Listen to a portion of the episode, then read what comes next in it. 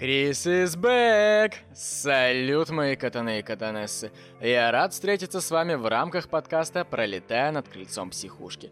Подкаст, в котором я рассказываю вам, как одни люди сходят с ума, причиняют боль и страдания другим людям, какие были у этого причинно-следственные связи и как она вообще происходила, а вам почему-то нравится все это слушать. Никто не знает, как это работает, но от этого только интереснее. Мы с вами довольно давно не слышались, вы соскучились по мне, я по вам, Поэтому сейчас быстренько пройдемся по всяким штукам, а потом я перейду к самой истории. С последнего выпуска прошло несколько месяцев, и выходил он тогда в разгар первой фазы самого бессмысленного, кровавого и идиотского флешмоба этого столетия, который затеял самый ублюдский аниматор. Тогда я, как и многие, надеялся, что весь этот ад продлится недолго. Но ёбаный дождь из ракет продолжает идти все перешло в так называемую затяжную фазу. Некоторые из моих знакомых, находящихся в разных странах, поделили в своей голове мир на черное и белое, радикализировались или наоборот закрылись ручками с криком «это меня не касается», и пошли нахуй из моего френд-листа.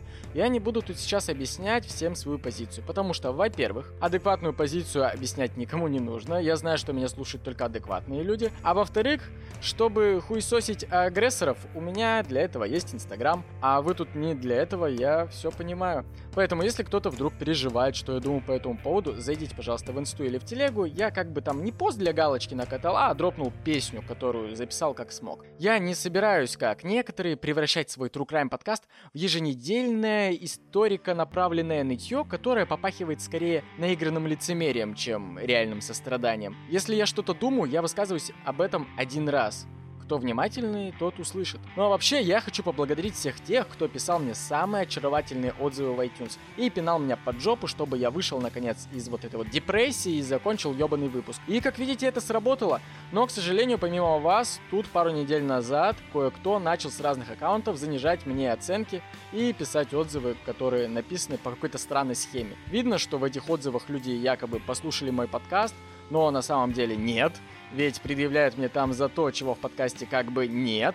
Узнать, чьих это рук дело, долгого времени не заняло. Когда я скинул скрины этих отзывов в телегу, ребятки тут же нашли, в каком подкасте эти же самые аккаунты ставят по 5 звезд, ограничиваясь парой дежурных слов. Зато хейтят меня целой портянкой.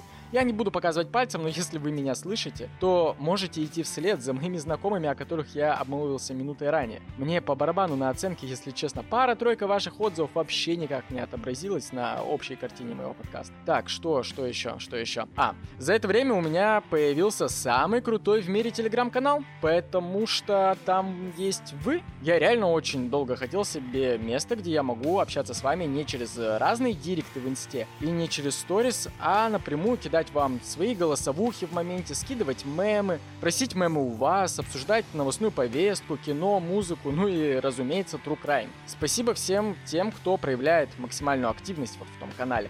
Если вас там до сих пор нет, то попробуйте зайти по ссылке в описании, потусуйтесь там недельку. Не понравится, выйдите, вы же ничего не потеряете. Лучше, как говорится, попробовать, чем не попробовать. Там я, кстати, успешно смог собрать деньги на книгу к этому кейсу, и у меня как бы была уже одна книга, но ее не хватало, и тогда я пошел просить у вас на вторую. Купил, и, о боже, какая же она всратая, блять.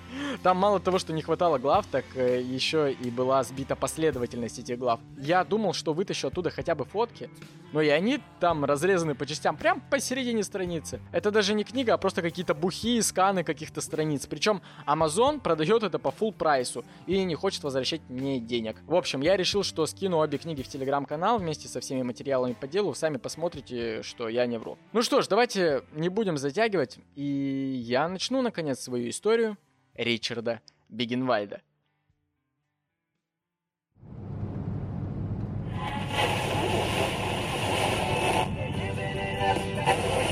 or lease from in the morning. Good evening, New Jersey. You're listening to the IDFX FM Привет, вечерний Нью-Джерси на волнах Идея Фикс FM. И это свежие новости от Карины. Самой главной новостью к этому часу все еще остается дерзкое убийство, совершенное на речком магазине Байона. Бывший прокурор и уважаемый староста района Стивен Сладовский скончался от потери крови, не дождавшись кареты скорой помощи. На месте происшествия продолжают работать криминалисты и следователи, которым уже стало известно из свидетельских показаний то, что у нападавшего, по всей видимости, был сообщник, находящийся в машине. Марка автомобиля нападавших пока неизвестна. Полицейские патрули направлены во все направления выездов из города. Полиция просит неравнодушных граждан сообщать о всех подозрительных молодых водителей в дежурную часть. По всей видимости, данное дерзкое нападение имеет все шансы стать самым громким происшествием Байоны за весь 1958 год.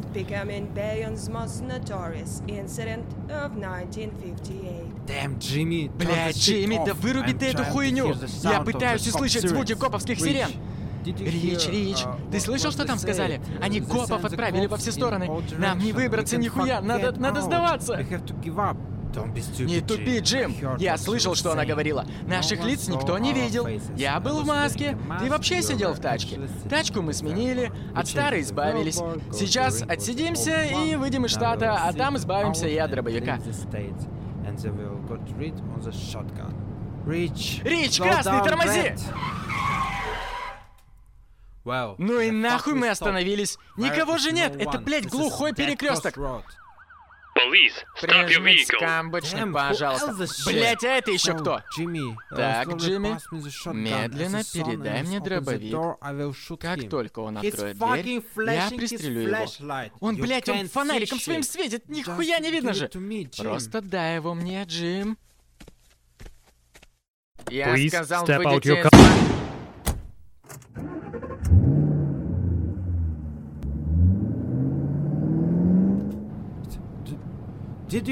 Ты, ты, ты убил его?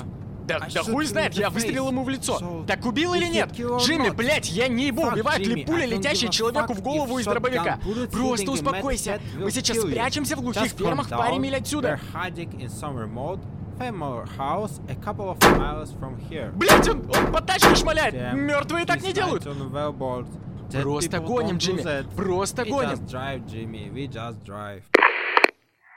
Прием. Это, это патрульный Хейман. Э, эти двое, они, они выстрелили мне в скулу. Нужна подмога. Они двинулись на восток. Диктую номер машины.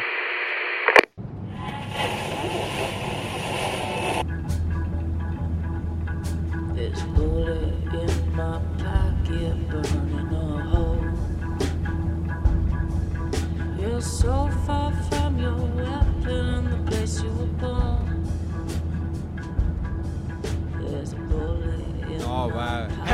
Нет, ну ты видел, Джимми? Я шмальнул в него, как паладин в той серии про наемников, с первого раза и в голову. Нам, нам долго еще ехать. А, а это еще кто?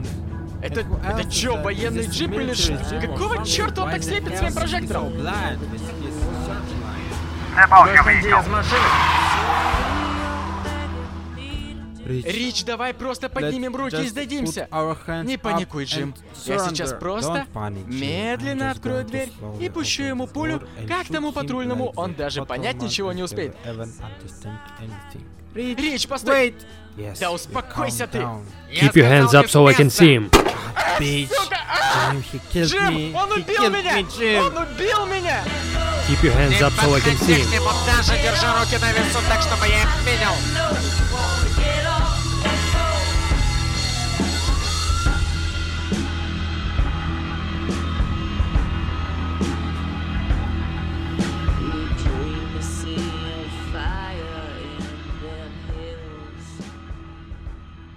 Ричард. Ричард Бигенвальд. Кто же этот дерзкий молодой человек, возомнивший себя героем GTA в далеком 1958 году, решивший угонять тачки одну за другой и стрелять в людей просто потому что хочет? Чем закончилась история того ареста и закончилась ли?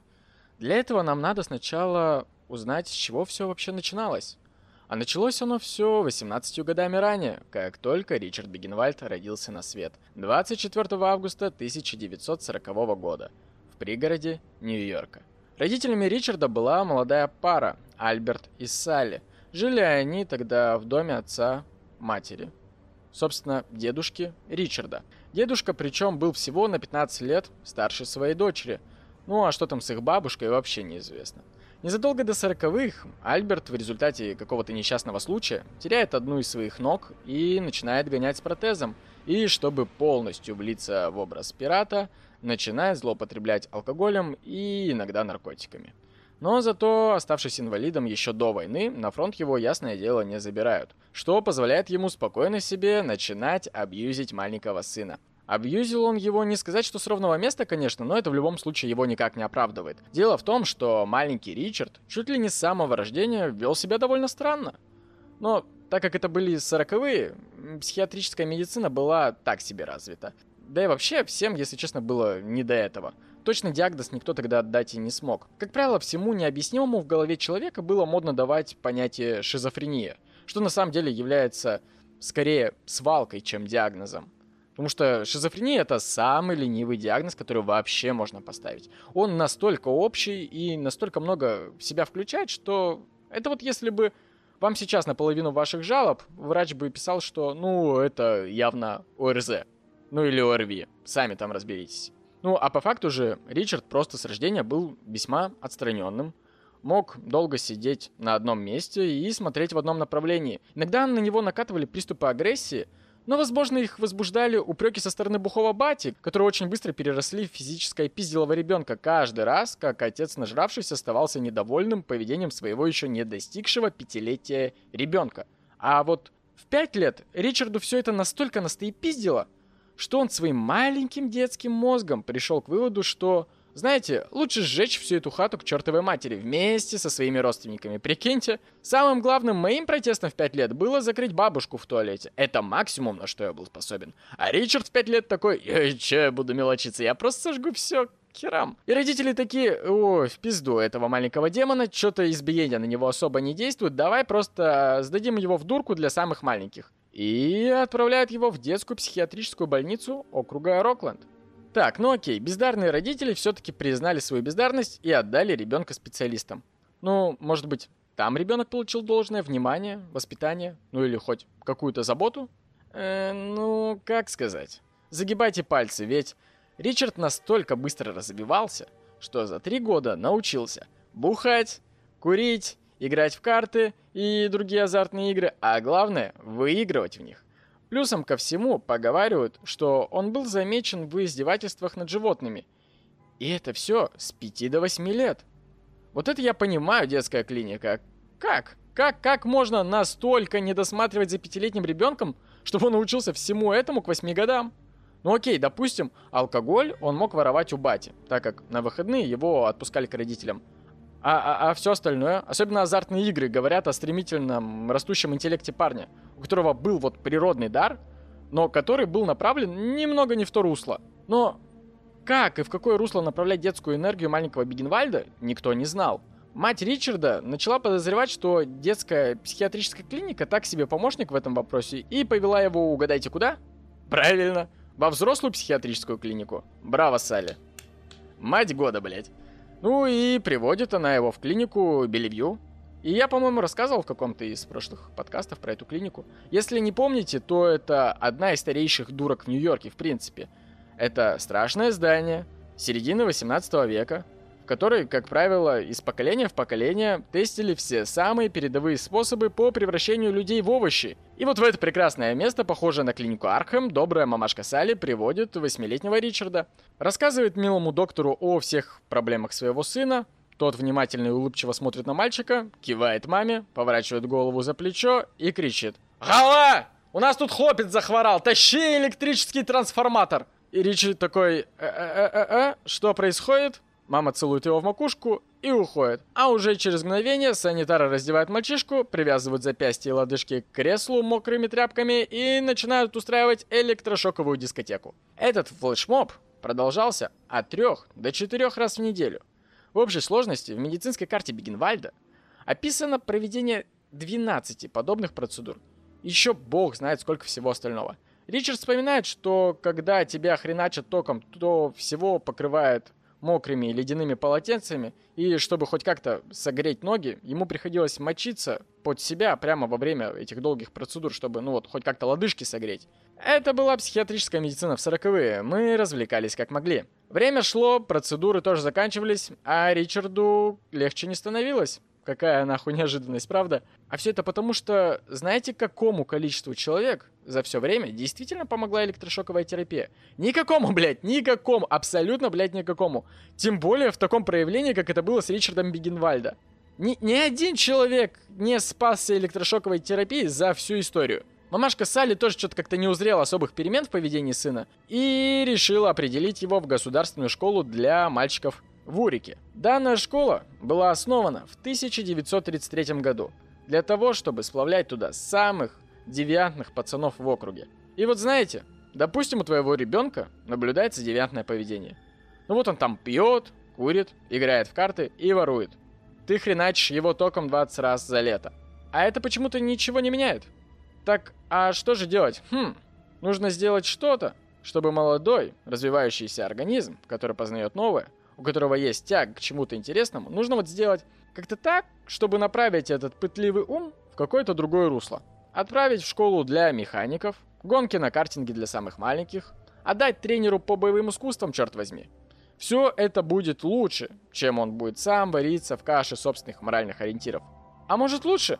Как насчет изолировать его в специальном месте, где собраны еще пару сотен таких же ребят, как он? Ну, чтобы они делились опытом, хвастались друг перед другом, мерились яйцами в момент пубертата. Чтобы вместо воспитательных бесед их пиздили палками. Чтобы ребенок не познавал новые грани открытого светлого мира, а был закрыт среди тех, у кого моральные ориентиры отсутствуют еще больше, чем у него. Отличная идея, Салли, как ты только до этого додумалась? Ну и да, после чуда электрокурса Бигенвальд был помещен в школу для трудных подростков. И знаете, что он начал там делать? То же самое, что и вне школы, только еще и с молодыми подельниками. Плюс ко всему, развивая свои коммуникативные навыки и способность манипулирования над другими людьми. Брошюра школы гласила что-то типа «Здесь мальчики, теперь уехавшие из центральной части города, могли сосредоточиться на образовании и самосовершенствовании». Благодаря позитивному общению с учителями, которые понимали их трудности, эти проблемные молодые люди могли добиться успехов в обществе. Свежий воздух и красивая загородная местность послужат фоном для обучения сельскому хозяйству, деревообработке и другим ремеслам. Блять, лучше бы ты его к свидетелям Еговым отдала, честное слово. Короче, в этом чудо-приюте Ричард сколотил себе шайку для побега, которые делали за него вообще все. Именно тогда Бигенвальд понял, что на самом деле всю грязную работу внутри своих крутых девиантных замыслов можно делегировать на кого-то другого. Это еще не раз всплывет в будущем, просто зафиксируйте это. Этому Ричард научился уже в 10 лет, а уже к 12-13 годам, примерно, он будет хвастаться своим корешам, что может без проблем проникнуть в любое жилище. Как ему удавалось практиковаться, скажете вы? Да, легко. Несмотря на то, что все побеги, организованные Бигенвальдом и компашкой, оборачивались провалом, и несмотря на то, что его закрывали в местном карцере в качестве дисциплинарной меры, его все-таки время от времени отпускали домой к родителям. И я напомню, это все еще не тюрьма для малолетних, это школа, просто своеобразная. И вот там, на каникулах, он периодически сначала таскал бабки у мамы, ну, в смысле, она не знала о том, что он их таскал. Потом как-то раз был пойман при взломе хаты соседа, и мы про это знаем наверняка – а ведь о каких-то взломах мы не знаем. Но точно знаем, что уже тогда он научился угонять чужие тачки, кататься на них и бросать где попало. Именно поэтому его не могли поймать и доказать, что это сделал именно он. Да и не хотел особо никто. Ну подумаешь, пацан влез в тачку, проехал пару кварталов и бросил. С тачкой ничего не случилось, а пацану и 16 лет даже нету. Он и так в школе для трудных подростков растет. Примерно так мыслили все пострадавшие. А тем временем психологи в школе, да-да, да-да, там были психологи, точнее даже психиатры, заключали, что у парня наблюдаются периодические ночные кошмары и панические атаки. Действительно, с чего бы это? Если бы меня в девятилетнем возрасте 20 раз хуярили током за все лето, пока я был в ледяной воде и привязан к стулу, меня бы это тоже довольно долго беспокоило бы. И эти приступы не прошли незамеченно. Помните, как в пятилетнем возрасте Ричард пытался сжечь дом? После этого его как бы и начали лечить. Знаете, что на 100% доказывает? Что все последующие манипуляции были полным говном. То, что в 11 лет Ричард, находясь в доме у матери, решает поджечь уже себя. Себя, блядь, себя. Не диван, не сарай и даже не кошку. Себя. В 11 лет я был Рафаэлем из «Черепашек ниндзя», а Ричард Бигенвальд совершает акт самосожжения, понимаете? Да что вы знаете, блядь, о депрессии? Как бы, поджечь себя — это не с крыши спрыгнуть под песни ЛСП. Это не порезать вены в ванне под Токио Хотел. И даже не нажраться таблеток под... Под чем там жрут обычно таблетки? Под психею. Поджечь себя — это прям демонстрационный акт. Показать вот, вот настолько тебе хреново показать то, вот посмотрите, мам, пап, увидите же. Вот этот огонь, обволакивающий меня, он, это все внутри меня. Он жгет и проедает меня. Мне 11, а вам плевать. И что делает Салли? Выводы? Какие нахрен выводы? Выводы это слишком сложно для Салли.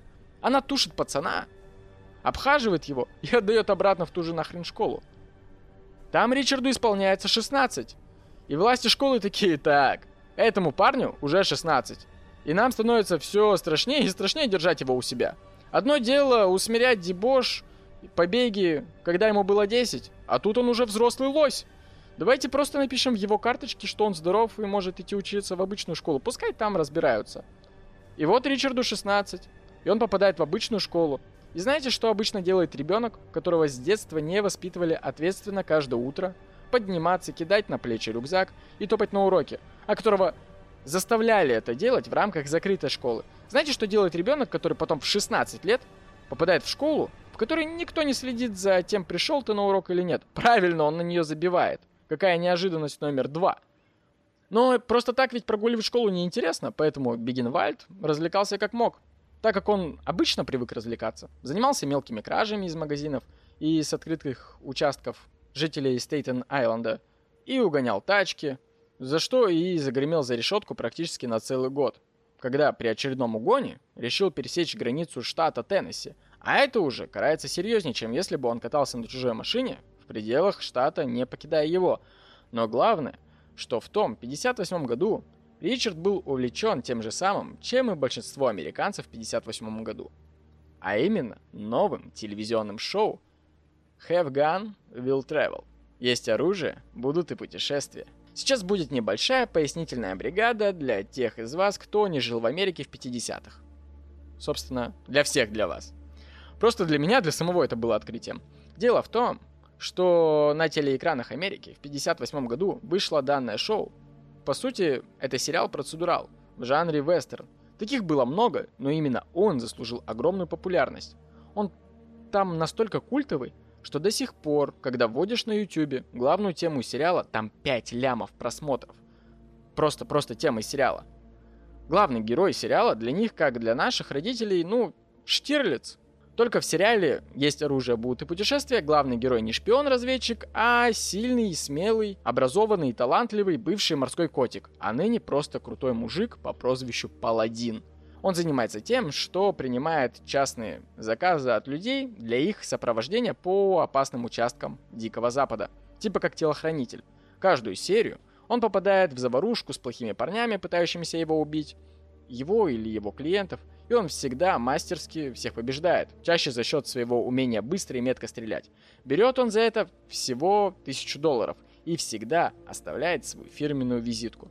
Эта визитка также является титульным экраном каждой серии. На ней изображена шахматная фигура коня и название фильма – Само название «Будет оружие, будет и путешествие» вообще потом ушло в американский фольклор, и его обыгрывали по-разному каждый, кому не лень. Будут носки, будет и стирка, будет бухло, будет и пьянка, и так далее. Но к чему нам эта информация? Да к тому, что Бигенвальд, как и многие молодые и впечатлительные люди тех лет, был просто в восторге от паладина. Ну и вот, выйдя из тюрячки, нам, кстати, неизвестно, что он там делал, вероятно, смотрел сериал с тюремного телека. В общем, после отсидки он знакомится с Джимми Спанфордом. Джим был ровесник Бегенвальда, но из более порядочной католической семьи. Это был высокий, субтильный юноша, который не переступал закона. А еще он носил прическу помпадур, как у Элвиса Пресли.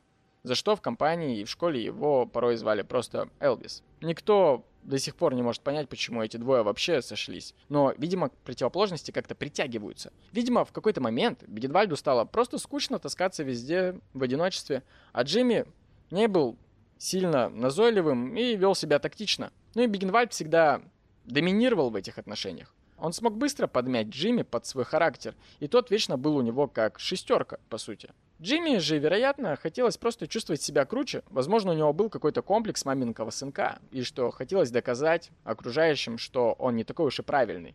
Разрушить чьи-то ожидания о себе.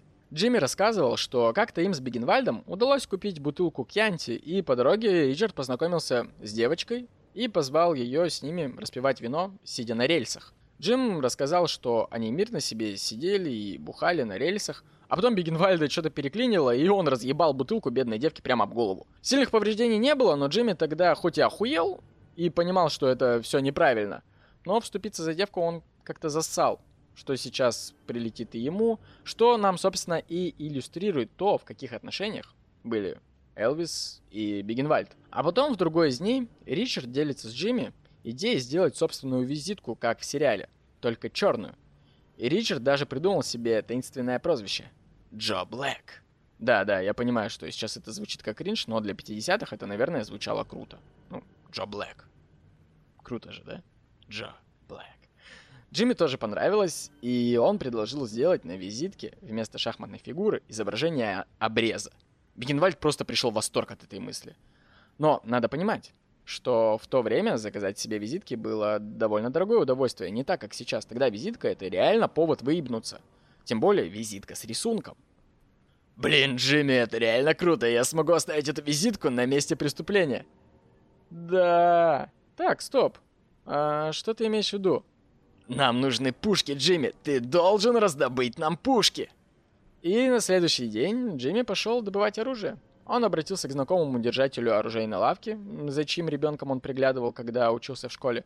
Мужик знал Джимми с детства и знал, что тот никогда никого не обидит и не натворит глупостей. Поэтому просто спросил, какое оружие интересует парня. На следующий день друзья встретились на том же самом месте, под мостом, и Джимми принес с собой винтовку и револьвер. Визитки они так и не купили, если что. Потому что в те годы, в том месте, двум несовершеннолетним было куда проще раздобыть оружие, чем сделать себе визитки. Америка! В общем, было решено совершить какое-нибудь дерзкое и резкое ограбление с пушками. Зайти, шмальнуть, забрать кассу и съебать на угнанной тачке. И нет, им не настолько сильно нужны были деньги. Ну то есть, бабки Бегенвальду были бы не лишними. Но на самом деле Ричарду было просто по приколу. Он мечтал кого-нибудь ограбить чисто для себя. Ему требовались острые ощущения. Он и так нередко воровал и часто вполне себе успешно. Плюс оба парня уже работали и имели какую-никакую зарплату. Джимми, кстати, работал копировальщиком в фирме. Прикиньте, в конце 50-х нужен был отдельный человек в штате компании, который обслуживал Xerox и копировал документы. Ужас. Кошмар. Так вот, Бегенвальд хоть и крал, но знал, что скоро ему нужно будет перейти эту грань. Он чувствовал потребность подобного рода адреналине, которую он раньше получал от угона тачек, но теперь, когда угнать тачку для него так же просто, как пожарить тосты утром, он хотел чего-то нового. Укрывшись в своем убежище под мостом, Джимми держал винтовку, пока Ричард спиливал ей дуло. Затем они выпотрошили патроны, чтобы заменить в ней дробь на картечь. Для чего, собственно? Дело в том, что у картечи есть одно некое свойство – ну, вдруг кто-то не знает, вдруг ваша просвещенность в этом вопросе на уровне нарезной батон. Я объясню. Гладкоствольное оружие, всякие дробовики, охотничьи винтовки, двустволки и так далее, можно зарядить разными патронами. Их существует множество типов. Почти все они представляют из себя россыпь свинцовых шариков разных диаметров. И при выстреле они покрывают разную площадь. Служат они для разной целей, разумеется. Есть патроны в виде пуль. Это когда те же шарики находятся в резервуаре в форме пули. И летит она дальше, и проникательная способность у нее выше. Есть даже резиновые патроны для тех, кто хранит дома охотничье ружье, чтобы помимо охоты, ну вот хочет, допустим, чтобы оно служило ему еще и средством самозащиты дома от нападения грабителей. И типов патронов множество для разных дистанций и типов зверей. Какие-то из них разрешено использовать при охоте на одного зверя, но, допустим, строго запрещено для охоты на других из-за различий анатомии тела разных животных. Запрещено, например, использовать на кабанах те патроны, которые с низкой вероятностью способны убить зверя, но с высокой вероятностью нанесут ему травмы по площади. и проникнут под шкуру, ввиду чего животное не будет поймано, оно убежит, но будет мучительно страдать. В общем, там много нюансов. К чему вообще я это все вел? К тому, что Бигенвальд осознанно, зная все эти тонкости, при подготовке к ограблению зарядил винтовку картечью, и это был его выбор. Это означало то, что он готовился к тому, чтобы убить человека наверняка. Спиленное гладкоствольное оружие, направленное с короткой дистанции и заряженное картечью, оставляет вообще минимальные шансы на какое-либо выживание. Пучок пуль, вылетающий таким образом, даже из обычного, не спиленного ствола, вылетает и хреначит по площади, из-за чего, к слову, в Америке при задержании часто страдают невинные люди, потому что в некоторых штатах копы для остановки преступника используют дробовики с картечью, с которых можно ебануть по убегающему подозреваемому, шарики разлетаются в разные стороны, с большей вероятностью попадают в цель, но при разбросе могут легко зацепить гражданских, ну и, собственно, зацепляют гражданских. А когда ствол спилен и дистанция короткая, шарики вылетают тучным пучком, не успев разлететься, и делают из органов человека просто дуршлаг. Из чего я делаю вывод, что само ограбление для Бигенвальда было лишь прикрытием для Джимми. Типа, чел, да, мы не идем никого убивать, мы грабим и помашем пушкой просто. На крайний случай я выстрелю кому-нибудь в ногу, а ты и того просто будешь сидеть в машине. И вот пока Бигенвальд готовился к своему дебютному убийству, Джимми, не понимая этого, готовился к ограблению. Он сложил в сумку все необходимое. Патроны, провода для прикуривателя, чтобы быстро угнать тачку, зимнюю черную шапку и тушь для ресниц. Стоп, нахуя тушь? Ну, типа парни прикинули, что Бигенвальд рыжий. И это очень легко запомнить.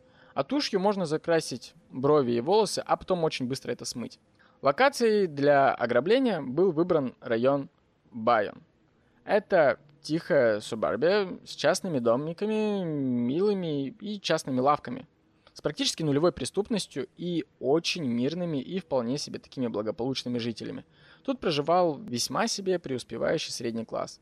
Для еще большего понимания, Байон и Стейтен-Айленд – это граница Нью-Йорка и Нью-Джерси, где Байон уже считается частью спокойного Нью-Джерси, и ее разделяет река от э, Нижнего Манхэттена с одной стороны, и с другой стороны та же река отделяет ее от Стейтен-Айленда – и до Нью-Йорка. И я, блядь, голову себе всю сломал, чтобы понять логику их ебучего маршрута. Это еще сложнее, когда ты сам в том месте не был, которое описываешь. Но я постараюсь объяснить вот так. Бигенвальд и Джимми договорились встретиться ночью 18 декабря на Стейтен-Айленде. Это был промежуточный рай- районный остров между Нью-Йорком и Байоном. Но как бы с Байона и без того можно было напрямую попасть в Нью-Йорк. Я даже проверил, в какие года были построены все мосты. И да, каких-то мостов между районами еще не было, и был вариант переправиться на пароме, либо объезжать по мосту, но в другую часть города. Но, по всей видимости, Бигенвальд решил выбрать местом встречи Стейтен-Айленд, потому что тогда Джимми, пересечая реку на пароме, уже не даст заднюю, чтобы передумать и не свалит обратно в Нижний Нью-Йорк. В ожидании нужного времени сам Бегенвальд стоял у барной стойки рюмочной для портовых работников и закидывал в себя одну за другой стопки водяры. Затем, дойдя до нужной степени уверенности, он пошел искать тачку. Искать ее долго не пришлось. Выбор пал на кремовый Меркурий 1952 года. И уже через пару мгновений он ехал забирать Джимми со Стейтен-Айленда. Парочка вообще диссонировала визуально между собой. Бигенвальд был одет во все черное, и сверху был черный кожаный плащ. А Джимми, будучи многим выше Бигенвальда, оделся в смокинг с галстуком. Вообще, ну, короче, выглядел, как будто он пошел на свадьбу.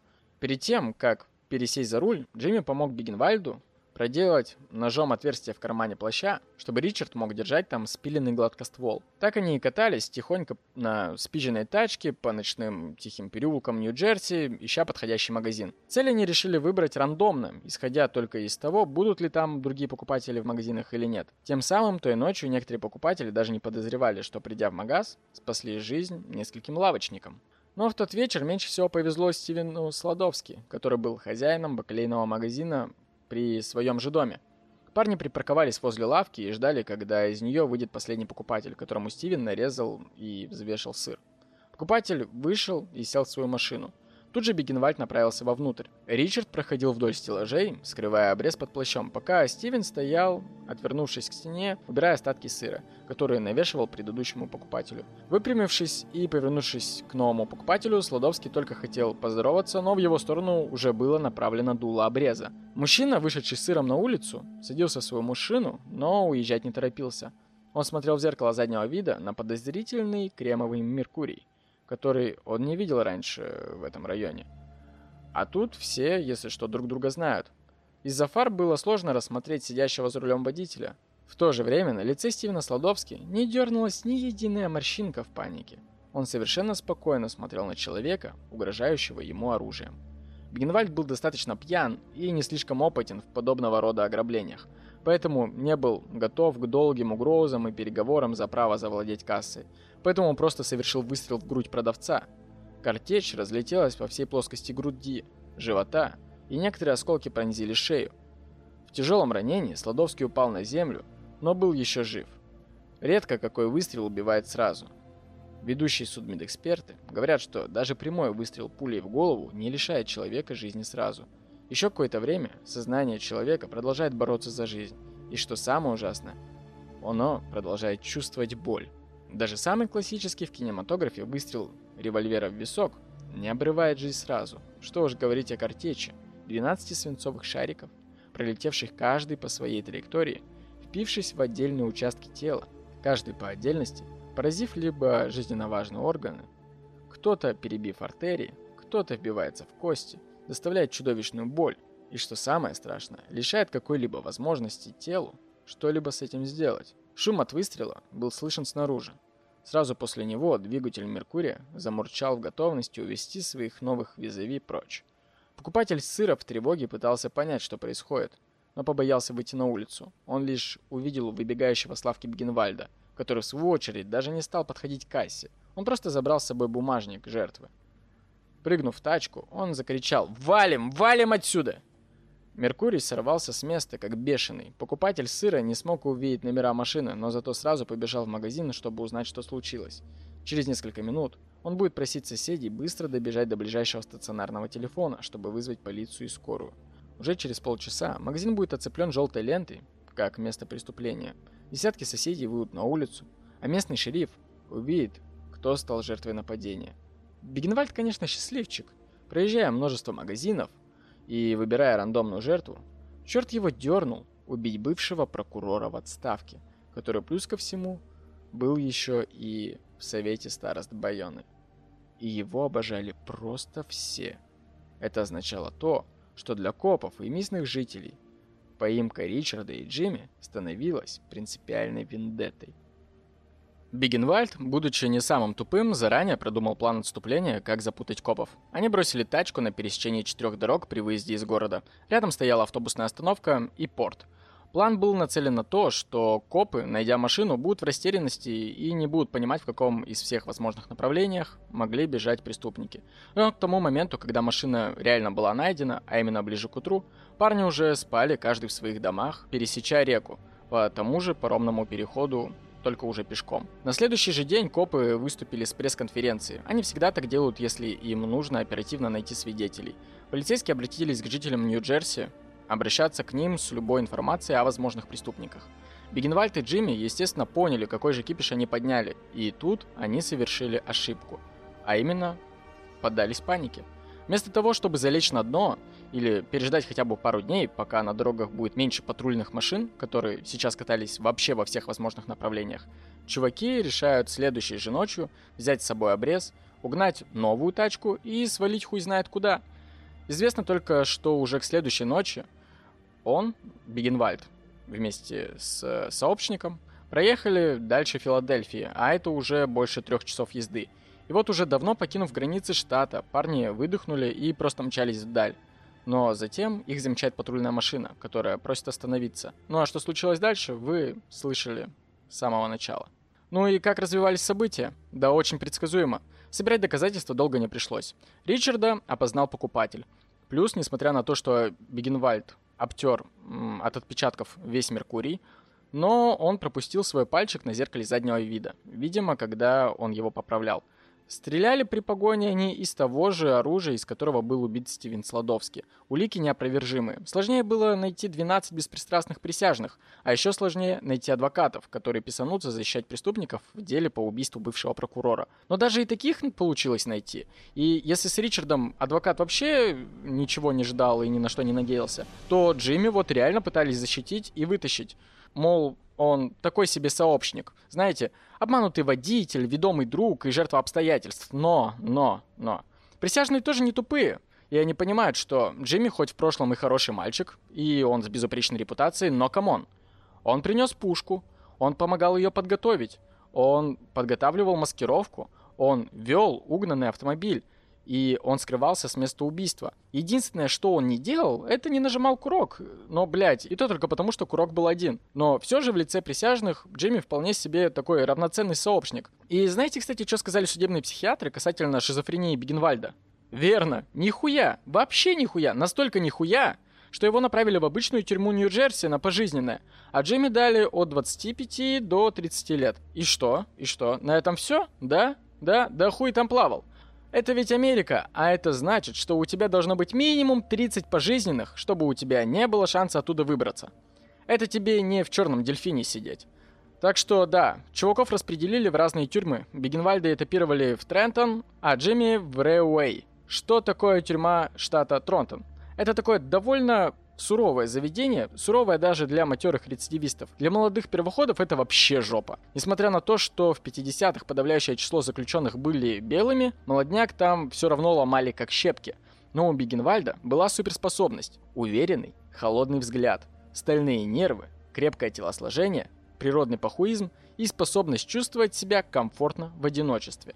О том, как сидел Бигенвальд, нам известно из книги Гарри Камеза под названием «Головоломка. 50 лет за стенами государственной тюрьмы Трентон в Нью-Джерси». Да, да, это книга, которую написал надзиратель. Я уже говорил в других выпусках, что в Америке культ писать книги всем, кому не попадя. Но зато у нас теперь есть факты из уст человека, который был надзирателем в те годы. Он рассказывает, что даже закаленные жизнью заключенные старались не доебываться до Ричарда, потому что в одном лишь его взгляде читалось, что «Я, блядь, не боюсь ебаной смерти, чувак». И это выглядело весьма убедительно. Но порой некоторым чувакам этого месседжа было недостаточно. И как-то один Верзила решил поиметь с Бигенвальда плату за защиту, в которой тот не нуждался. И когда ему начали поступать прямые угрозы, Ричард взял с рабочей зоны какую-то металлическую хуйню, направился в сторону бугая и начал орать что-то типа «Ну чё, сука, хочешь пойти в банк Давай, давай, я готов нахуй!» После этого его вообще никто никогда не трогал. Но это совсем не значит, что он не попадал в передряги. Так или иначе, он частенько попадал в одиночную камеру. Знаете за что? За что он там мог попадать? Правильно, за любовь к оружию. Дело в том, что в рабочем цеху он тайно изготавливал части для пушек. Но не чтобы кого-то убить, а просто потому что, ну, он любил оружие. Одной из дисциплинарных мер тюрьмы была изоляция заключенного и урезка питания до трех ломтиков хлеба и двух стаканов воды в день. Бигенвальд лишь смеялся со словами «Чуваки, вы серьезно? Вы серьезно? Меня в 9 лет жарили электрохуетой. Думаете, три ломтика хлеба доставят мне дискомфорт? Я и есть ёбаный дискомфорт». Причем не только автор книги, но и другие надзиратели подмечали ум и красноречие Бигенвальда. И опять-таки, тест IQ ему никто не проводил, но все почему-то уверяют, что чисто на вскидку он был выше, чем у остальных по палате. Спустя пару лет Ричард решает завязывать с девиациями и больше не пилит втихаря новые пушки и не нарушает режим. И в 67 году его переводят в другую тюрьму. Знаете в какую? Правильно, в Рэуэй.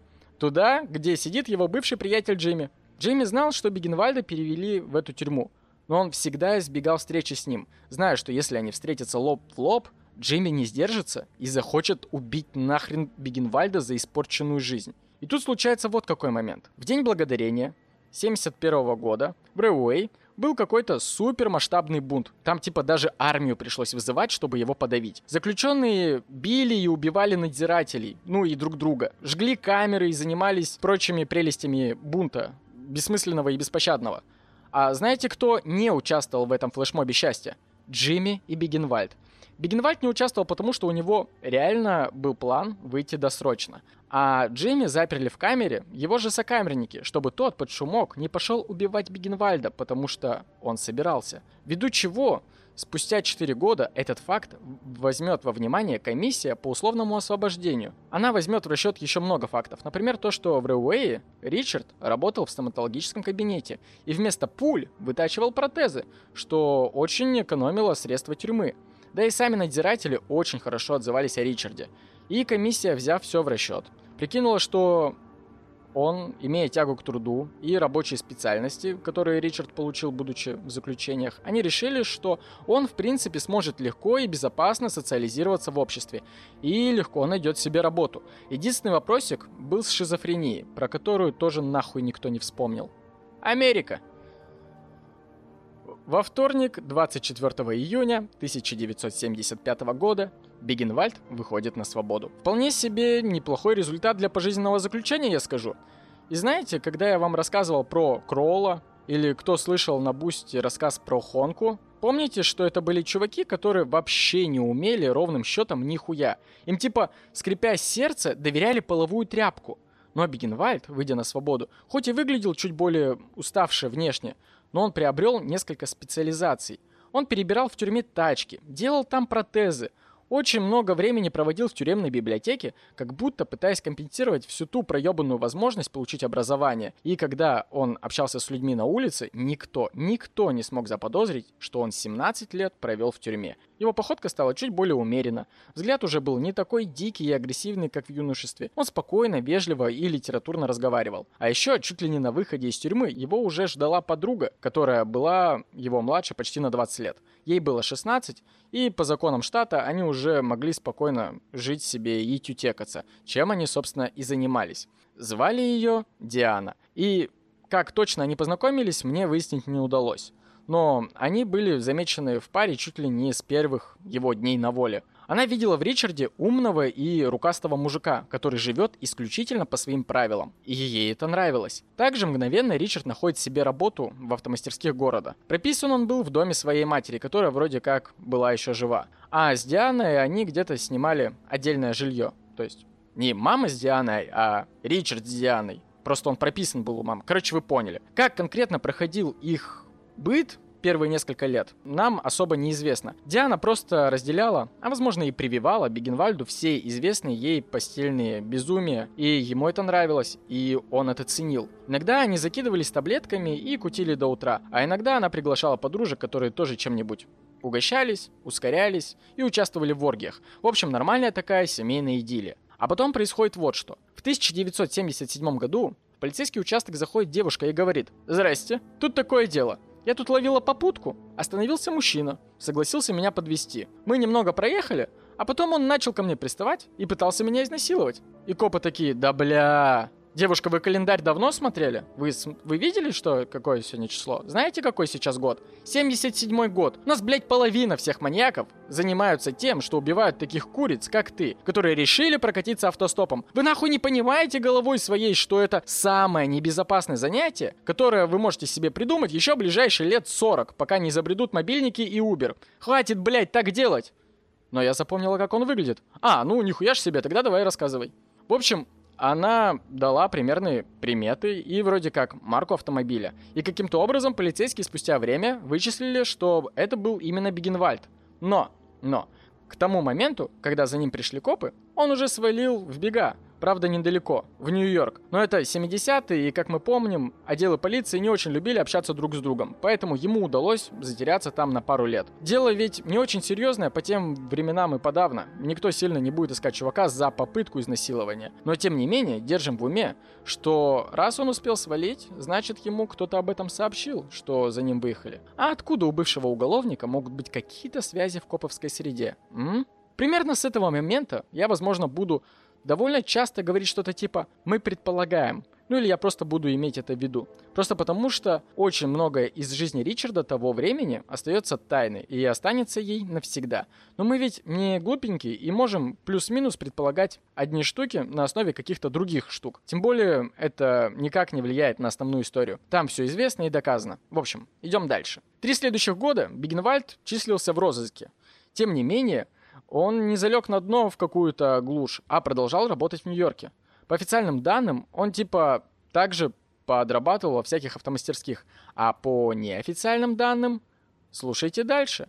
Когда его задерживают и садят в тюрьму до суда, пока идет разбирательство, сам Ричард не дает никаких показаний копам.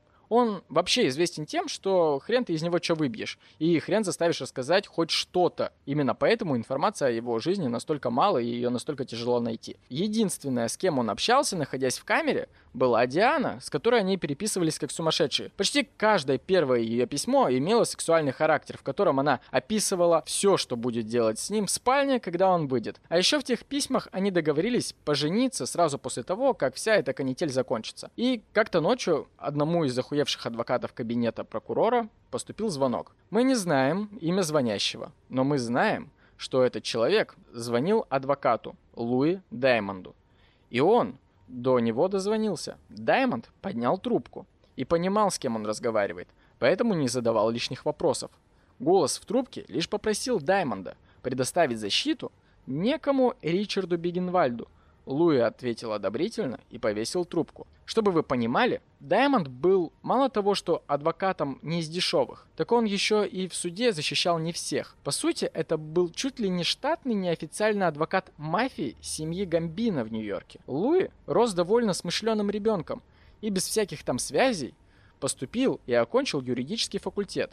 Он вспоминает, что его дедушка был букмекером, и он не хотел пойти той же дорогой. Но благодаря примеру деда, у которого были итальянские корни, Даймонд понимал, что с мафией в принципе можно сотрудничать. Когда Даймонд был еще абсолютным ноунеймом в адвокатской среде, он просто с самого начала начал выигрывать одни дела за другими. После пары более-менее крупных дел к нему присмотрелся один из семьи Габино, Пол Кастеллано, и доверил Даймонду защищать в суде пару дел семьи, и Даймонд их не подвел и выиграл, сумев помочь оставить нескольких членов семьи с чистыми руками и с чистой репутацией. Да come on, о чем я говорю, если крестным отцом Даймонда был Джонни Делисио, который держал сеть нелегального игорного бизнеса на Стейтен-Айленде. В общем, кто-то из семьи позвонил Даймонду и сказал, что нужно защитить в суде Бигенвальда. И вот давайте сейчас подумаем, с хуев бы, с хуев бы мафии запариться за какого-то бывшего уголовника, у которого даже нет итальянских кровей. А я вам отвечу. Просто мафия таким образом хантила себе фрилансеров на работу. Да, если ты не итальянец, то в семью ты по-любому не попадаешь. Но не нужно думать, что все проделки мафии – это дело рук итальянцев. Как раз, когда нужно выполнить какой-нибудь заказик, и так, чтобы семья не пачкала руки, а в конце 70-х в рядах мафии уже не было столько молодых рекрутов, как в 30-е, чтобы можно было ими раскидываться налево и направо, они уже на тот момент хантили себе фрилансеров со стороны, которым можно было дать заказ, деньги, и они не будут задавать лишних вопросов. И так как на улицах у мафии, как и у любой другой ОПГ, есть свои уши, они увидели Бигенвальда, и он со стороны зарекомендовал себя как холодный, умный и расчетливый специалист некого профиля. Это дает нам понять, что Ричард все эти годы Нихуя не гайки в автосервисе крутил, и уж явно не занимался мелкими кражами, раз на него обратила внимание семья Гамбина. Защита Бигенвальда была авансом, и он это сразу понял, и он принял эту внегласную сделку. И тут мы понимаем, насколько в Америке, в отличие от некоторых других стран, адвокат не бесполезная профессия. Вообще не бесполезная. Потому что смотрите, какой финт он мутит. Он, Даймонд, приходит к обвинительному прокурору и копам и такой, «Чуваки, я все понимаю, но вы уверены, что это именно Бигенвальд пытался изнасиловать ту дамочку? И копы такие, бля, а, а кто еще-то? Не, ну вы прям на 100 очков уверены, да? Бля, будешь, что это он? Мамой, бля, клянешься, э? И копы такие, бля, не, ну, наверное. А что ты хочешь? Ты, ты, ты что ты нас доебался? Потерпевшая говорит, что это он, хули, что еще тебе надо? А, ну, значит, кроме ее показаний у вас больше ничего нет. А, а, а что, тебе, по-твоему, этого недостаточно? И Даймонд молча ушел после этих слов.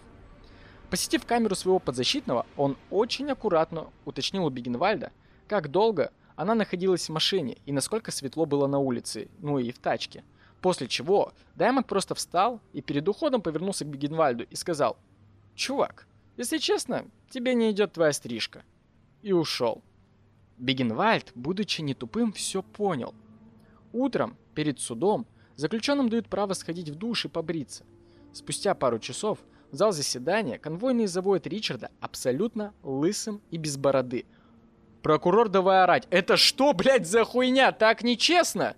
Судья поворачивается к Даймонду и такой, это вы повлияли на решение своего подзащитного сменить имидж? Блять, поклянись судом, что это не ты повлиял на его решение. И Даймонд такой, товарищ судья, я просто сказал, что его прическа говно, больше ничего. Я не виноват, что он так близко к сердцу все это воспринял.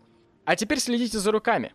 К этому моменту потерпевшая все еще не видела Бигенвальда, потому что не была проведена главная процедура. Процедура слепого множественного опознания, которая по сути была единственная и решающая, и ее должны были провести прямо во время заседания. А перед процедурой Даймонд, опрашивая потерпевшую, выяснил, что на улице был поздний вечер и что в машине было тускло, после чего Даймонд убедил судью, который, к слову, тоже был итальянец, так вот, он убедил его, что правильнее и честнее будет проводить опознание при том же освещении, что и в момент преступления. А еще он просит сделать одним из участников копа, которого, по мнению Даймонд, считал схожим с Бегенвальдом, мол, у них был похожий разрез глаз. По итогу, Бегенвальд встает рядом с другими мужиками, потерпевшая смотрит на них через зеркало. Последний раз она видела нападавшего три года назад. А теперь среди стоявших в полумраке мужчин она показывает пальцем на копа и говорит, что уверена, что это он. В тот же день с Бигенвальда сняли наручники. История этого суда Луи Даймонд расскажет спустя много лет, а после добавит. Теперь я понимаю, что та потерпевшая девушка спаслась нихуя не от изнасилования.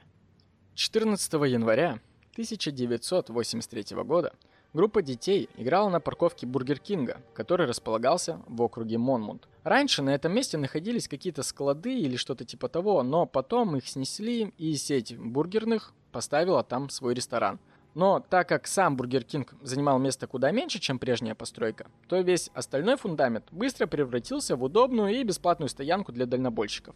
За этой стоянкой уже начинались всякие кусты и густые заросли, в которые никто никогда не лез, кроме, разумеется, детишек, решивших там поиграть после обеда в Бургер Кинге. Ну и по классике жанра, в густых зарослях они натыкаются на тело. Ну, как на тело? Это по большей части был уже почти что скелет, обтянутый кожей и одетый в джинсы и черную рубашку. Но даже так можно было понять, что тело принадлежало женщине. Очень скоро на место прибыла сначала патрульная машина, полицейский из которой уже сообщил в штаб, и оттуда на осмотр находки выслали молодого детектива Боба Миллера, который ранее очень рвался себя показать. Но до этого он работал в отделе по борьбе с наркотрафиком и, перейдя в убойный, он жуть как хотел раскрыть какое-нибудь настоящее убийство. По его воспоминаниям, первое, что ему бросилось в глаза, помимо того, что это, блядь, почти что скелетообразное тело, так это то, что на убитой девушке не было обуви и носков. Немного отодвинув волосы жертвы, он увидел пару маленьких отверстий в ее черепе. Позже эксперты установят 4 выстрела в голову. Все сделаны в упор. Настолько в упор, что два пулевых отверстия находились настолько близко друг к другу, что образовали с собой вот восьмерку. Сами пули, причем не пришлось долго искать. Когда начали поднимать тело, Бобби говорит, что было слышно, как они катаются внутри черепной коробки. А еще он вспоминает, что из-за того, что тело пролежало так долго, то вся жидкость и внутренности, которые оставались в теле, стекли вниз, и это все выглядело будто просто мешок с водой, который при поднятии еще больше натягивал кожу на скелет сверху. Да, Бобби Миллер очень хорошо помнит тот день. Это было его первое серьезное убийство. И он фоткал все, каждый кустик, каждую тропку. Потом вечерами он проводил время в фотолаборатории, проявляя снимки. Да, в то время каждый детектив сам проявлял свою пленку в послерабочее время. Ну и разумеется, с приходом сканеров, хер чё из того, что он там наснимал, он перевел в цифру, и хер чё он залил в сеть. Все, что у нас есть, это портреты жертвы, которые я скину в телегу, с остальными фотками по делу. Вы долго просили дополнительные материалы, но я не хотел кидать все в инсту. А сейчас у меня есть телеграм, вот там будут и книги, и интервью с Бобби Миллером, и фотки, и все остальное. А пока вернемся к самому Бобби Миллеру, которому фартило как не в себя. Смотрите, вскрытие показало, что девушка была убита примерно полгода назад. То есть, ну, это как бы глухарь 100%. ни камер тогда еще не было, а спустя полгода найти какого-то свидетеля вообще невозможно. И даже если и найти, то нет точной даты, когда тело было там оставлено. Так еще и опознать жертву не так уж и просто. Лица на ней в буквальном смысле уже не было. А если и брать слепок зубов, то ты же не будешь отправлять его всем стоматологичкам страны, ну или даже целого округа.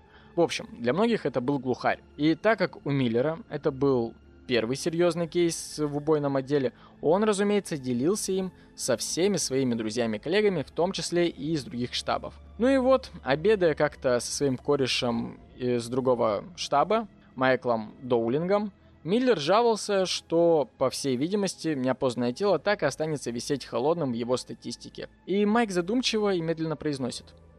«Девушка. Убитая примерно полгода назад, говоришь, да?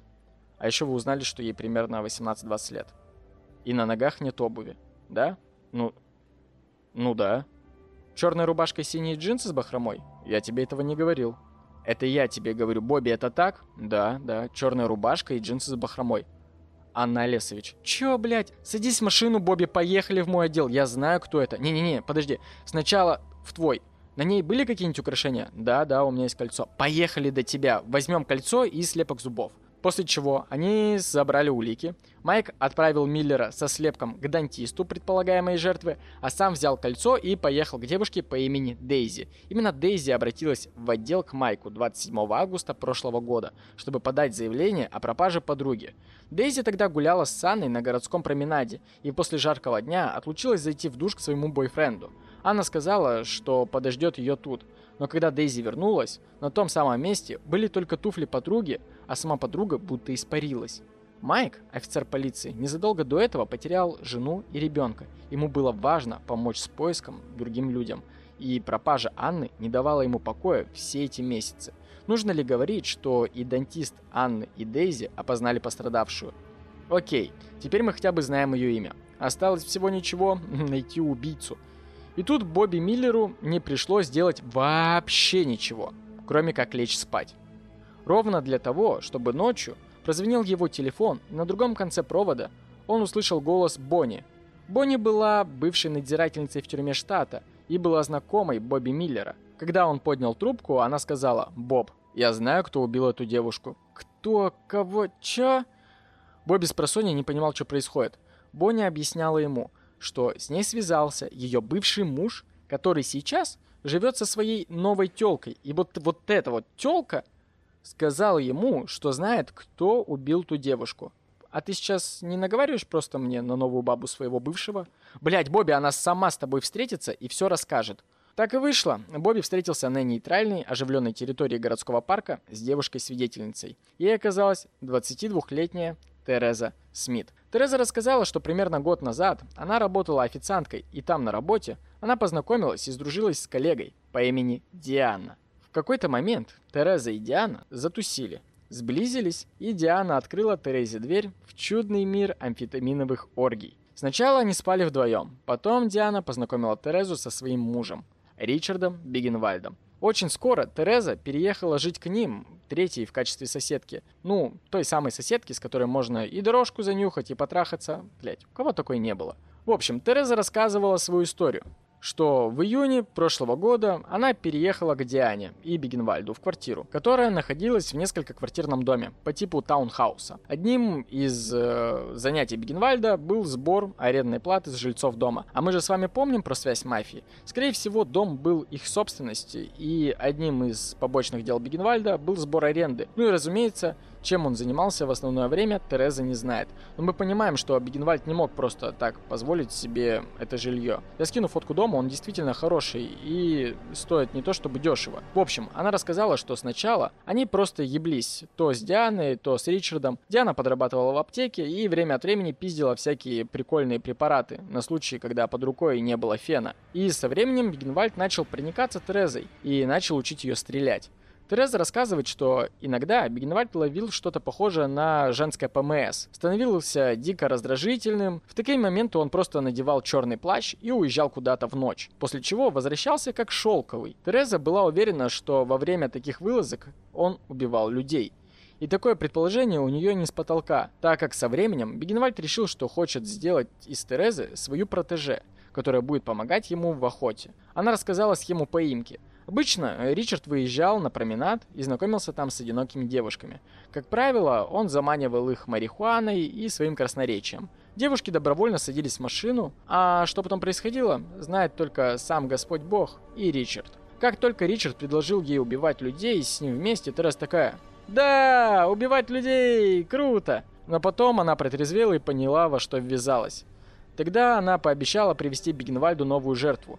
Ей должна была оказаться девушка с работы Терезы. Тереза уже везла ее в машине навстречу к Ричарду под каким-то предлогом, но внезапно одумалась, развернула тачку и повезла девушку домой. В тот вечер Бигенвальд был просто в ярости. Он накинул плащ и сел в машину. Тереза тогда просто ушла спать. Она вспоминает, что Бигневальд пытался ее разбудить, но она уже накатила седативные и не могла проснуться. Но когда она встала, Ричард повел ее в гараж. Там в углу лежал матрас. Подняв его, Тереза увидела тело Анны Олесович. Ну давай, давай, притронься к ней, подними ее ногу, погладь ее по волосам. Тебе нужно привыкнуть к мертвому телу. Я хотел привести ее к тебе, чтобы ты ее застрелила сама, но ты не проснулась, и мне пришлось сделать это самому. Сказать, что Тереза охуела, это не сказать ничего. В скором времени она собрала манатки и свалила от своих соседей, порвав с ними вообще какие-либо контакты. Но это не все, что она рассказала детективам.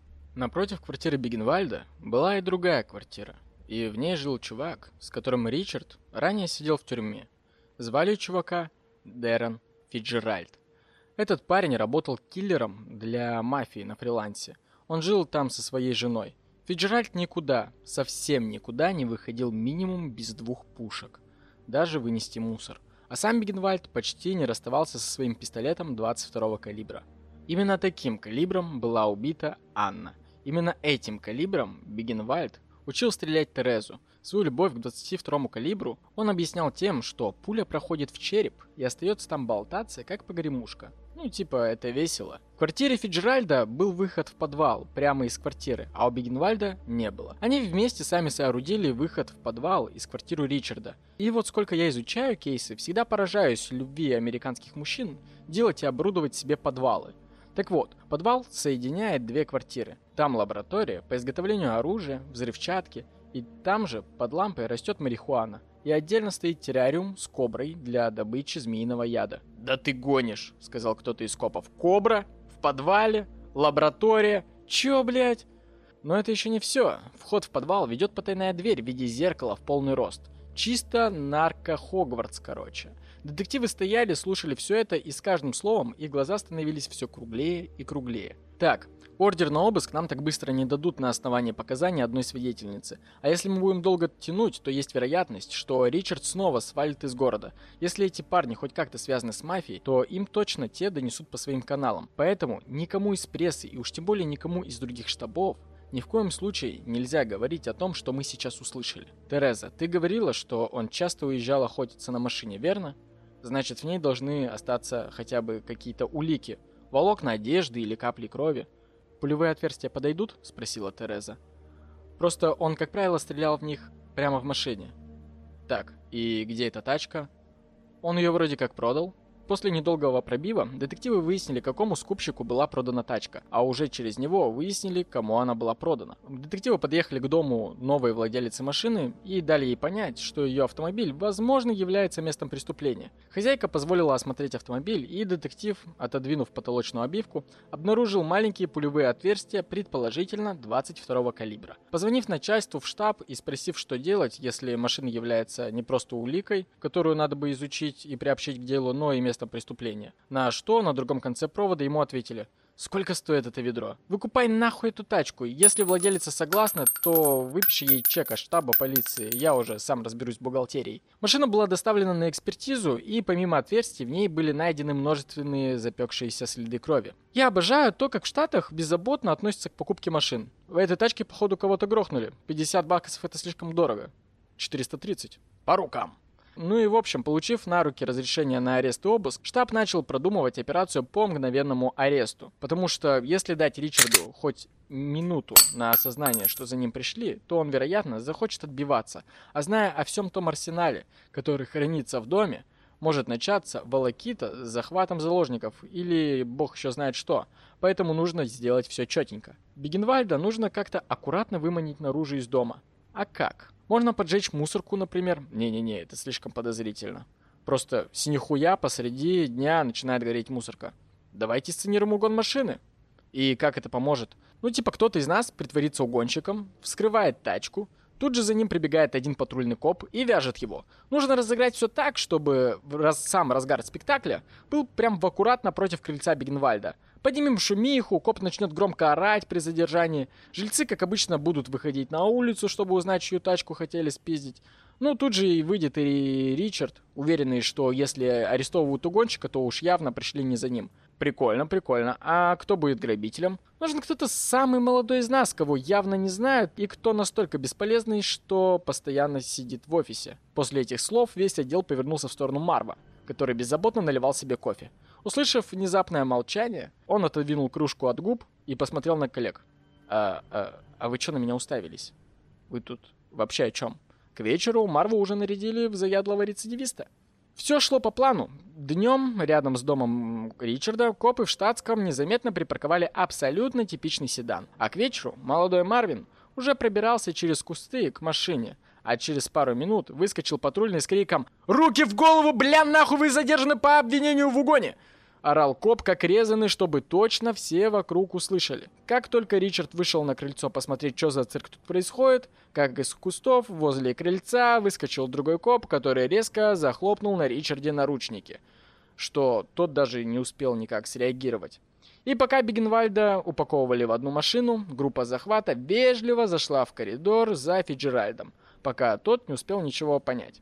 Постучавшись к нему в квартиру, дверь открыла женщина с ребенком на руках очень громко отвечая копам, что Фиджеральда тут нет. Ну, нет так нет. Ордер есть только на обыск квартиры Бигенвальда. Но у вас же там подвал, который соединяет две квартиры. Кто знает, где там заканчивается первая квартира и начинается вторая. Копы начали медленно и осторожно, как в джунглях Вьетнама, заходить в квартиру Бигенвальда. Беглого взгляда было достаточно, чтобы понять, что Тереза не врала. На прикроватном столике лежала пушка. Кругом стояли всякие непонятные ампулы и девайсы для употребления веществ. Один из копов нашел то самое зеркало в полный рост. И чё-то его дернуло направить на него ружье и сказать, если за зеркалом кто-то нахуй есть, то я даю 5 секунд перед тем, как я шмальну в него из дробовика. И действительно, действительно, через секунду дверь открылась, и оттуда с поднятой вверх винтовкой вышел Фиджеральд, который все это время был за нишей и наблюдал через зеркало, направив винтовку, прикидывая свои шансы. Но шансов не было. Фиджеральда упаковали в другую тачку, а детективы и судебные криминалисты чуть больше следующих суток не выйдут из той квартиры, ведя учет всего найденного там. Спустившись в подвал, один из них заорал. Блять, это чё, кобра? Реально кобра, блять! Тут ползает нахуй ёбаная кобра! Вызовите кого-нибудь, чтобы убрать эту ёбаную кобру! Тебе же говорили, что тут есть кобра. Да я думал, она прикалывается, блядь. Я ж не знал, что тут прям реально по полу ползает кобра. Выпустите меня, я ни шагу нахуй не сделаю в этот ебаный подвал, пока кто-нибудь не уберет оттуда чертову кобру. Я не буду перечислять весь скучный список всего того, что было изъято. Из интересного там были пульты для радиоуправляемых самолетиков, которые были переделаны под детонаторы различных видов взрывчатых устройств. Множество холодного и огнестрельного оружия, а также инструменты и запчасти для их модификации. Была еще там та самая лаборатория для сборки яда, с которым ребята, по всей видимости, любили экспериментировать, обрабатывая им лезвия и пули и много чего еще. Глядя на эту картину, было ясно, что чуваки убивали давно, убивали профессионально и не без страсти к своей работе. И вот, казалось бы, куча улик в доме, двое подозреваемых на руках, тело есть и есть свидетели, все, идем по домам, но нет, не идем. Тут вот какая штука. Тело одно, а подозреваемых два. Кто конкретно убил Анну, никто не видел. Тереза Смит просто сказала, что знает, что это сделал Бигенвальд. Но кроме этого доказательств никаких нет. Пушка, из которой была застрелена Анна, была в комнате Бигенвальда, а патроны к пушке лежали в комнате Даррена, а ювелирка, которая была снята с жертвы, вообще лежала в шкатулке в спальне жены. Да, мы понимаем, что это мелочи, у нас бы даже разбираться не стали, ебанули бы убийство группой лиц по предварительному сговору и все, что там думать-то. Но это Америка.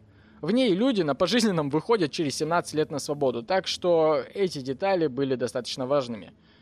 И пока одни детективы собирали и группировали улики к предстоящему суду, другие решили, что Анна явно была не единственной жертвой, и начали изучать списки пропавших без вести девушек примерно в то же время, что и Анна. Их сортировали не только по дате и местности, но и по возрасту и внешности, так как Анна была очень похожа на Терезу, и внешне, и по возрасту. А так как Ричард питал к Терезе чувства, было выдвинуто предположение, что он искал девушек, похожих на Терезу.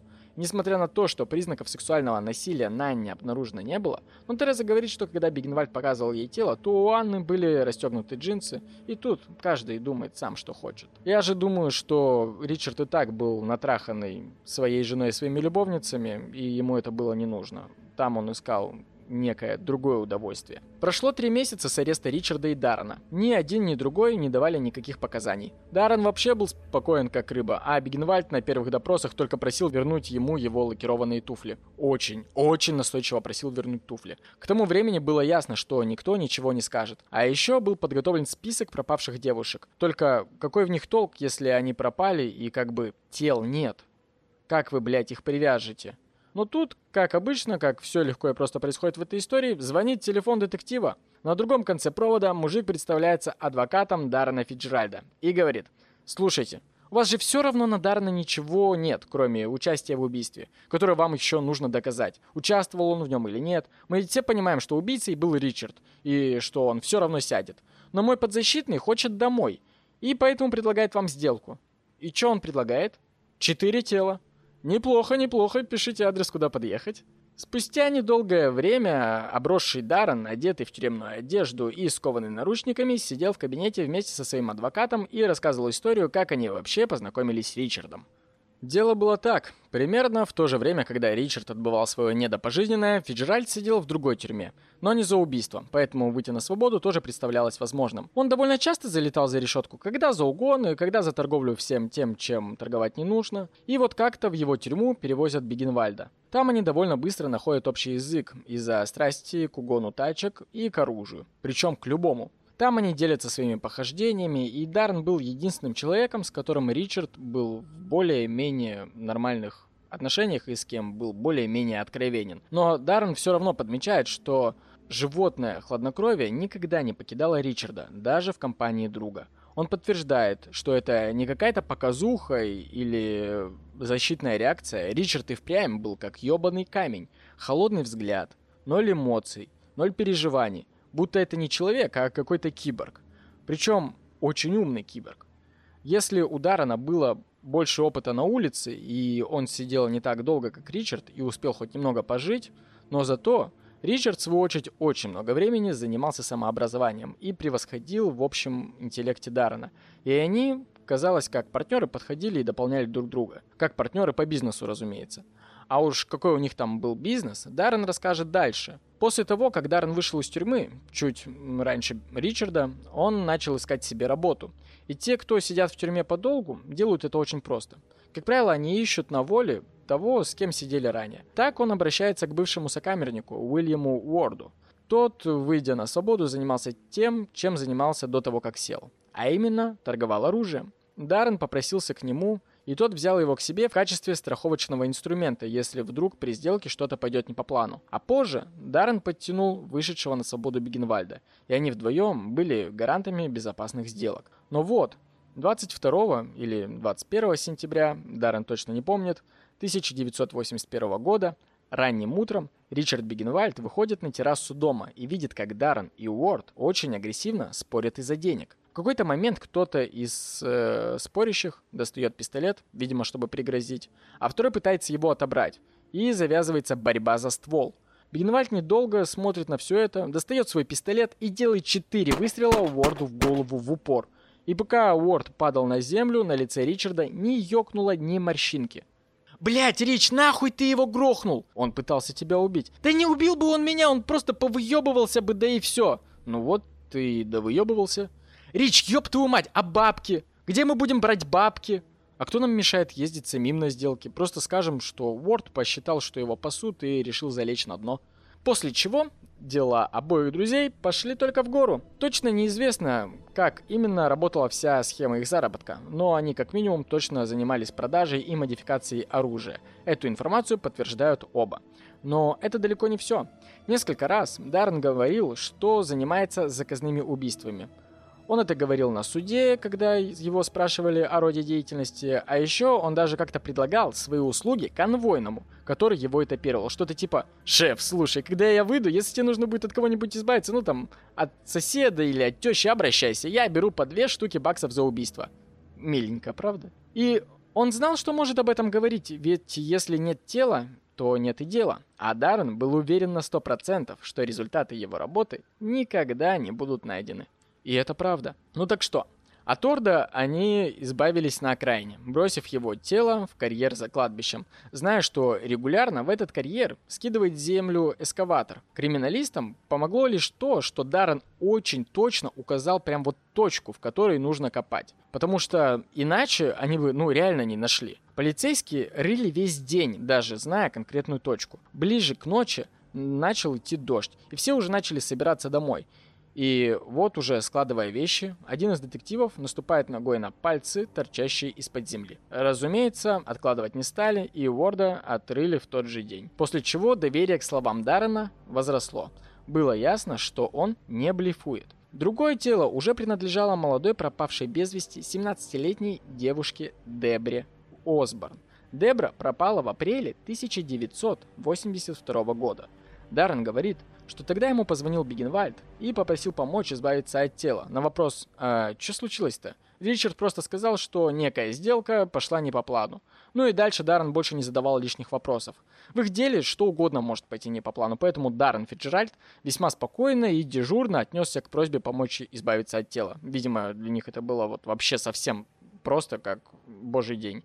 Мертвую Дебру в мешках повезли к дому матери Бигенвальда. Там Ричард показал Даррену удобное для захоронения место. Но когда Даррен начал копать, он наткнулся в земле на еще одно тело.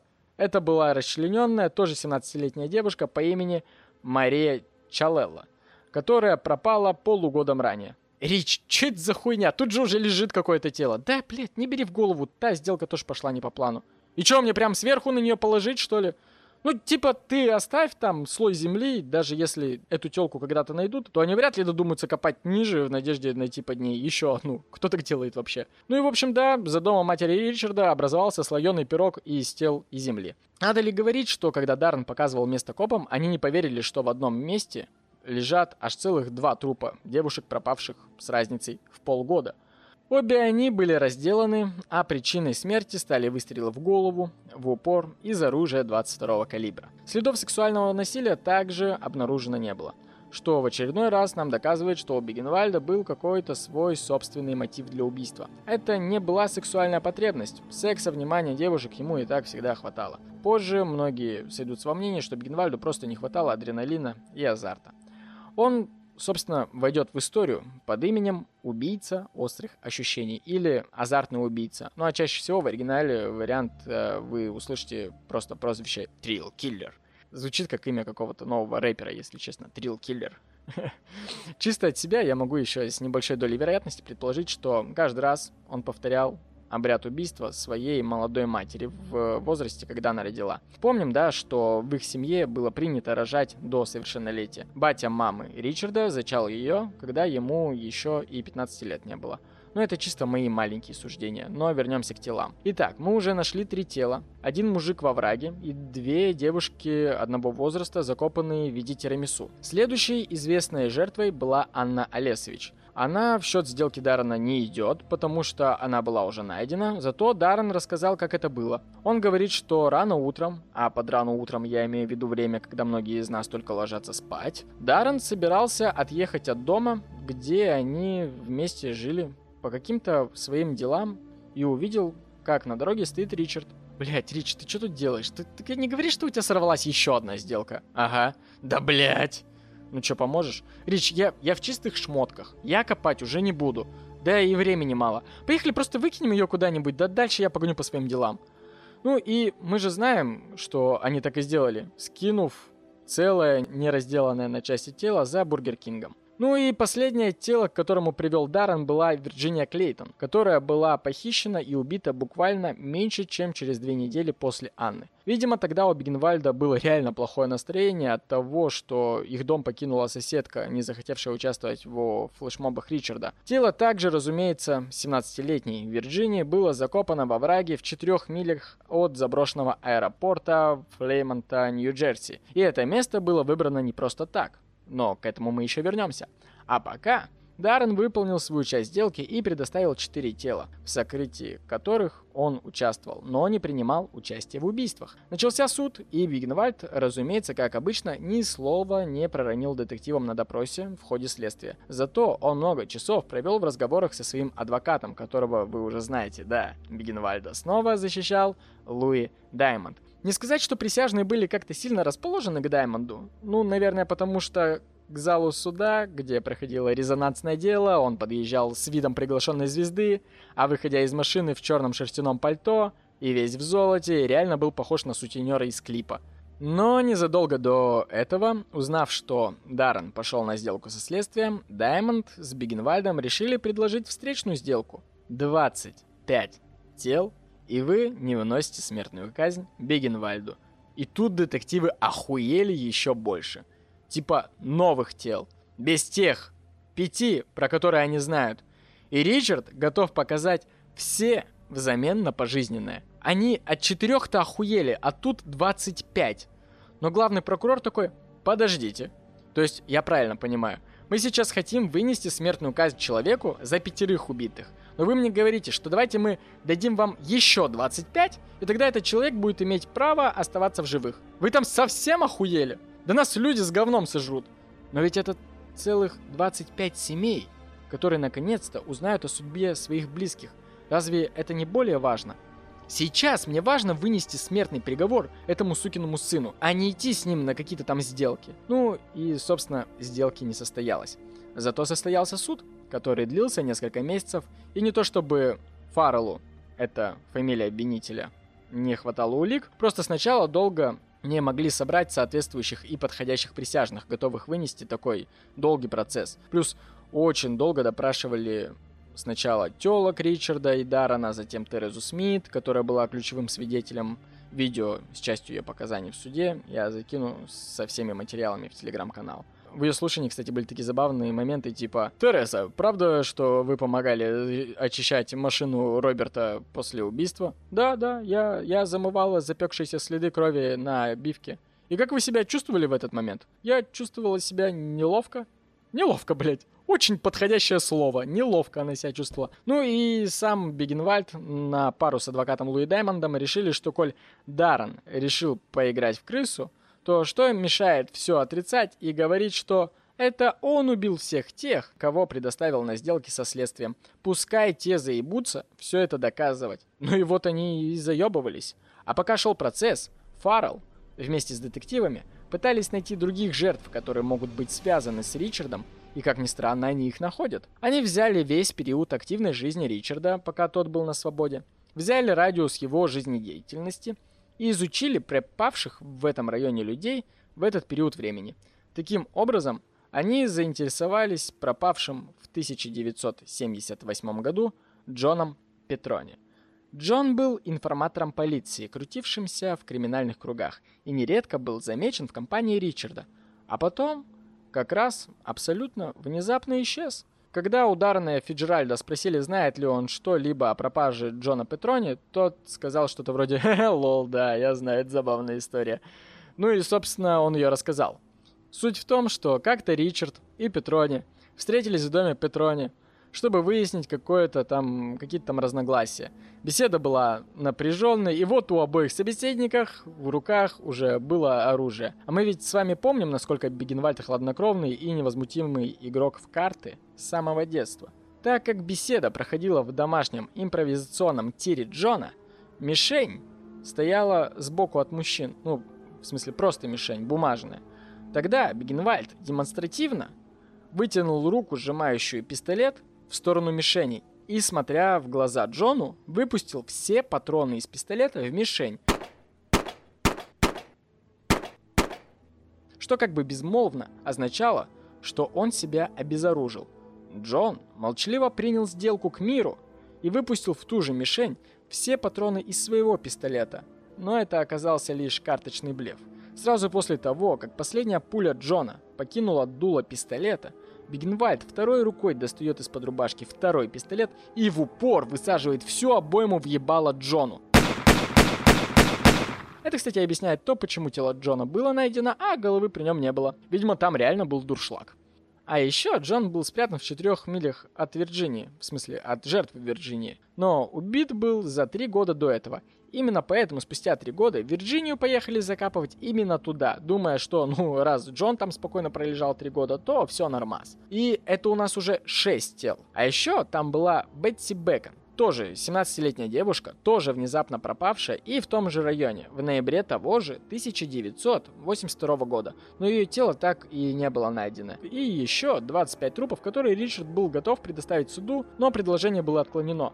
По итогу Ричарду впаяли смертную казнь, и следующие 8 лет он провел в камере смертников. Письма эротического содержания от его подруги больше не поступали. Она завела себе семью и уехала в другой город, больше никогда не вспоминая Ричарда. Единственный, кто общался с Бигенвальдом, был его адвокат Луи Даймонд который, пожалуй, знал Бигенвальда больше, чем его знал вообще кто-либо. Они очень много времени проводили в общении.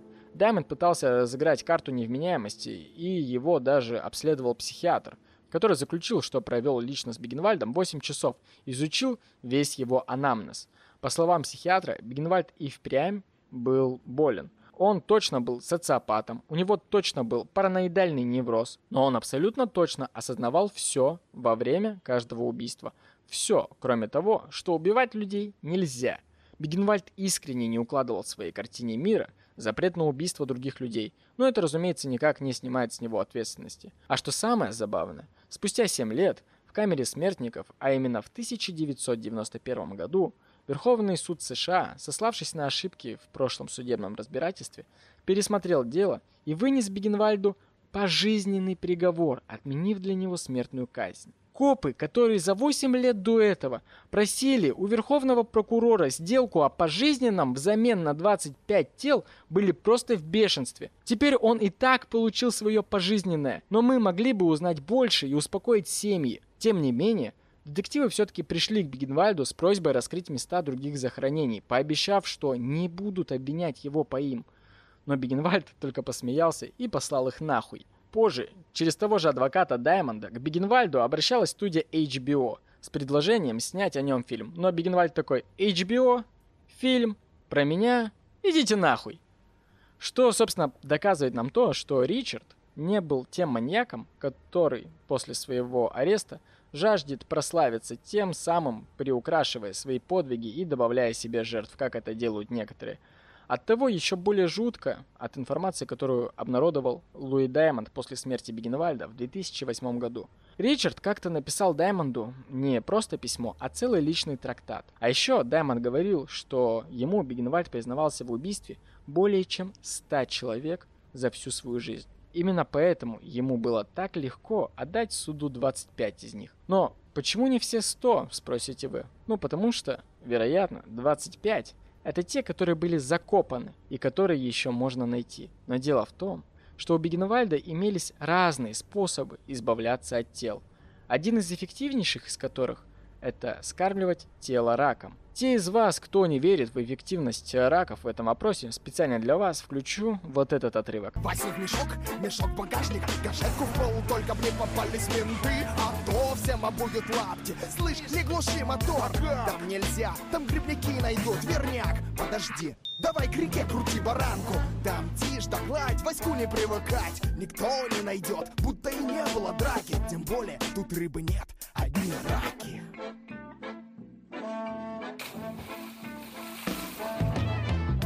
Вы что думали, я совсем оставлю вас без русского рэпа в этом эпизоде? В общем, да, раки это почти такой же эффективный инструмент, как и свиньи. Свиньи даже костей не оставляют. Свиньи это ебаный расщепитель трупов. А еще они каннибалы. Вы можете оставить одну мертвую свинью с двумя другими, и спустя неделю у вас будет просто две толстые свиньи. К чему это я? А к тому, что к концу этой истории я хочу процитировать строчку из письма Бигенвальда Даймонду. Они говорят, что сегодня в Америке пропало 300 тысяч детей. Чего они не говорят, так это того, что пропало миллион четыреста человек.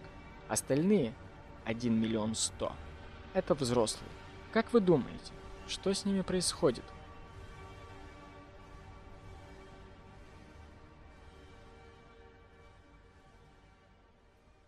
Обычно в этом месте своего подкаста я опускаюсь в рефлексию касательно убийцы. Тут она будет весьма короткой и, как обычно, субъективная. Потому что, ну блин, это, это мой подкаст, я имею право после полутора часов объективных доказанных фактов поделиться субъективной точкой. Лично я считаю, что помимо самого Ричарда, огромное количество крови жертв лежит в том числе и на его матери Салли, которая почему-то посчитала, что быть матерью это просто высидеть из себя маленького человека через 9 месяцев после того, как ты потрахалась, а дальше можно забивать хуй.